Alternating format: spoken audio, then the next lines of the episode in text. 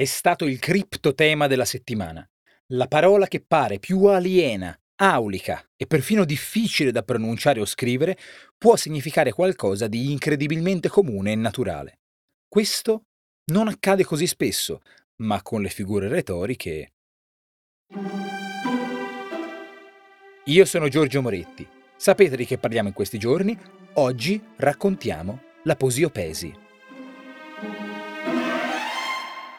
Non c'è persona che non sappia usare magistralmente la posiopesi, anche se a vederla o sentirla può parere una di quelle varietà di agrume o di mela che l'ortolana ci convince sempre a provare. La posiopesi è una figura retorica nota anche come reticenza o sospensione, ma rispetto a questi termini ha il vantaggio di essere un nome specifico, privo di altri significati generali.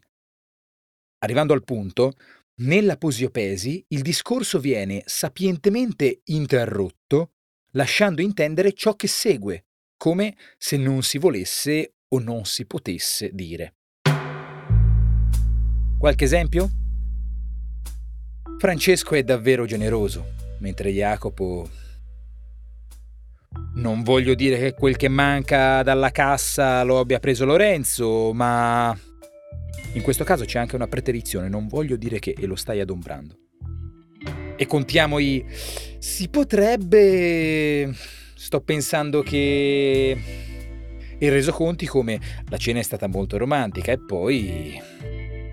È un artificio che si fonda sull'allusione.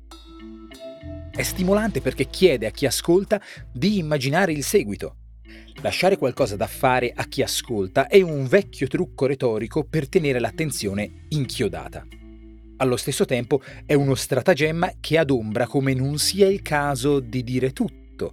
Ci sono ragioni di opportunità che mi fanno tacere, ma tu che ascolti... Qui la reticenza diventa anche uno schermo opportuno, un velo dietro al quale solo si suggerisce che cosa ci potrebbe essere. L'integrazione è opera complice di chi ascolta. Davvero una figura retorica espertissima. Per esprimere una posiopesi, poi, nel parlato, si dispone di un colossale arsenale di espressioni vocali, mimiche e gestuali, languori, ammiccamenti, risolini, trascinamenti di vocali in quei mentre, ma... e poi... Per iscritto abbiamo i semplici puntini di sospensione e bisogna sostanzialmente farseli bastare in prosa e in poesia è stata sperimentata in ogni sua possibile forma. È un tipo di comunicazione naturalmente potente e può essere calcolato con astuzia misurata, ma è magnifico come sia uno strumento che chiunque sfrutta, anche intuitivamente. Spero che questa settimana di retorica vi sia piaciuta.